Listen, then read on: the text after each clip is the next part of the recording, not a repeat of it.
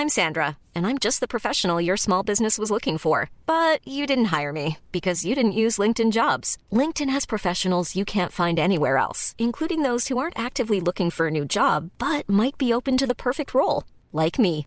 In a given month, over 70% of LinkedIn users don't visit other leading job sites. So if you're not looking on LinkedIn, you'll miss out on great candidates like Sandra. Start hiring professionals like a professional. Post your free job on linkedin.com/people today. Eu sou Mário Persona e essas são as respostas que eu dei aos que me perguntaram sobre a Bíblia. Você escreveu perguntando quem foi responsável pela morte de Jesus. Bem, toda a humanidade foi responsável pela condenação e execução do Filho de Deus, embora os judeus tenham uma parcela maior de culpa e de responsabilidade por causa do conhecimento que eles tinham das promessas de Deus quanto ao Messias.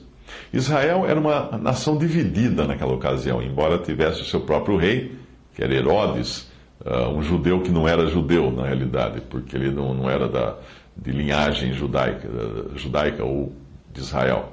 Uh, eles tinham também governadores locais, tanto judeus como do inimigo, gentis, do, por exemplo, Pilatos, que não era um judeu, e esses eram instituídos pelos romanos.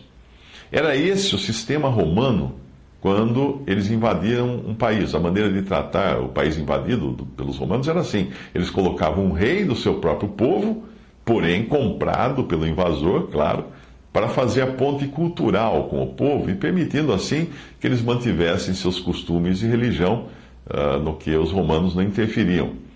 Os judeus foram culpados por rejeitar Jesus, o Messias deles. Uh, mas os gentios não, porque eles nunca tiveram a promessa de um Messias. Mas, por ser um, um país invadido, os judeus não tinham autonomia para entregar alguém à morte, que no sistema dos judeus seria o apedrejamento. Por isso, eles foram obrigados a levar o caso à corte romana dos gentios, que acabou também culpada pela responsabilidade de condenar um homem inocente, como o próprio Pilatos declarou não ver crime algum nele. Assim cumpriam-se também as profecias que descreviam a morte do Messias por crucificação e não por apedrejamento, que seria o caso uh, de um judeu sendo condenado à morte. Salmo 22 re registra uh, toda a crucificação. Se você ler o relato da crucificação em Lucas 23 e nos outros evangelhos, verá que ali estão judeus, a maioria do povo, porque era em Jerusalém a crucificação, estão ali também os sacerdotes, representando o clero, os soldados romanos, representando o poder militar e os gentios, marginais, que eram os, dois uh, malfeitores que foram pregados na cruz, representando também o submundo da sociedade. Ou seja, todas as classes de pessoas estavam representadas ali.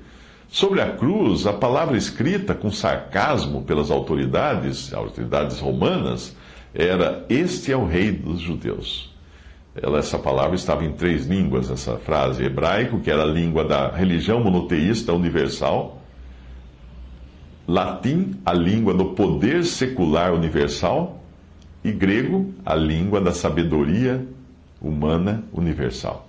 Portanto, na crucificação, todos ali estavam representados, inclusive eu e você, todos culpados por rejeitarem o Cristo de Deus, por rejeitarem aquele que tinha vindo ao mundo.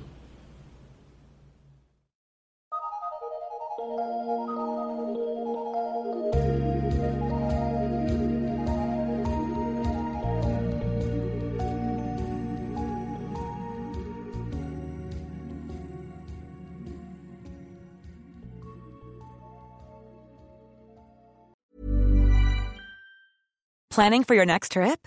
Elevate your travel style with Quince. Quince has all the jet setting essentials you'll want for your next getaway, like European linen, premium luggage options, buttery soft Italian leather bags, and so much more.